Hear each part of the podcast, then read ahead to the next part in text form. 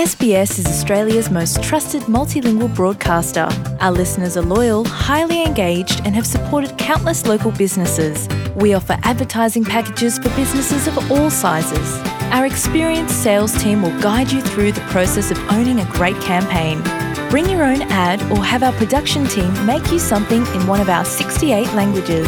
Start the conversation with your new audience today. Email sales at sbs.com.au. آپ S B S Urdu کے ساتھ ہیں۔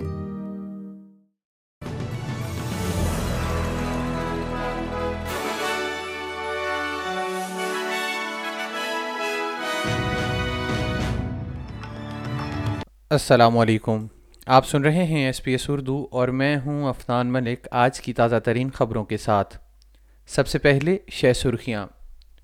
Sydney کی ایک پیتھولوجی نے اس بات کی تصدیق کی ہے کہ پیر کو بھیجے گئے ساڑھے نو سو قبل از وقت منفی نتائج میں سے چار سو چھیاسی مثبت کووڈ کیسز ہیں۔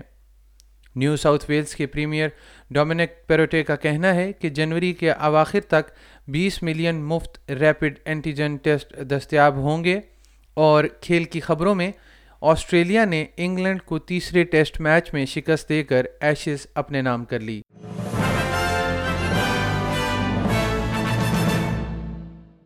اور اب خبریں تفصیل کے ساتھ۔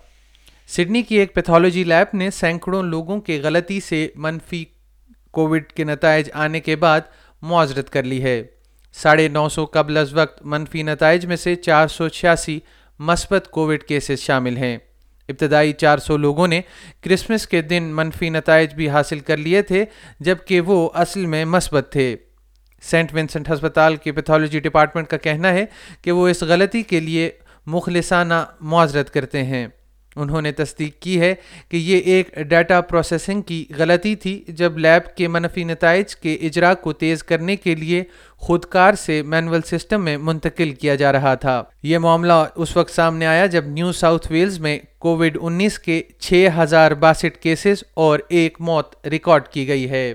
نیو ساؤتھ ویلز کے پریمیئر ڈومینک پیروٹے کا کہنا ہے کہ جنوری کے آخر تک عوام کے لیے بیس ملین مفت ریپڈ اینٹیجن ٹیسٹ دستیاب ہوں گے۔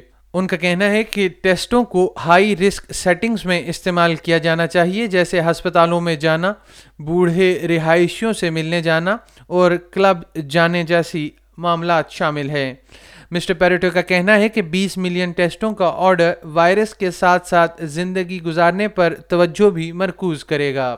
اور کھیل کی خبروں میں میلبرن کرکٹ گراؤنڈ میں کھیلے گئے تیسرے ٹیسٹ میچ میں آسٹریلیا نے انگلینڈ کچھ اننگز اور چودہ رن سے شکست دے کر ایشز اپنے نام کر لی ہے۔ اس کے ساتھ ہی آج کا خبرنامہ ختم ہوا۔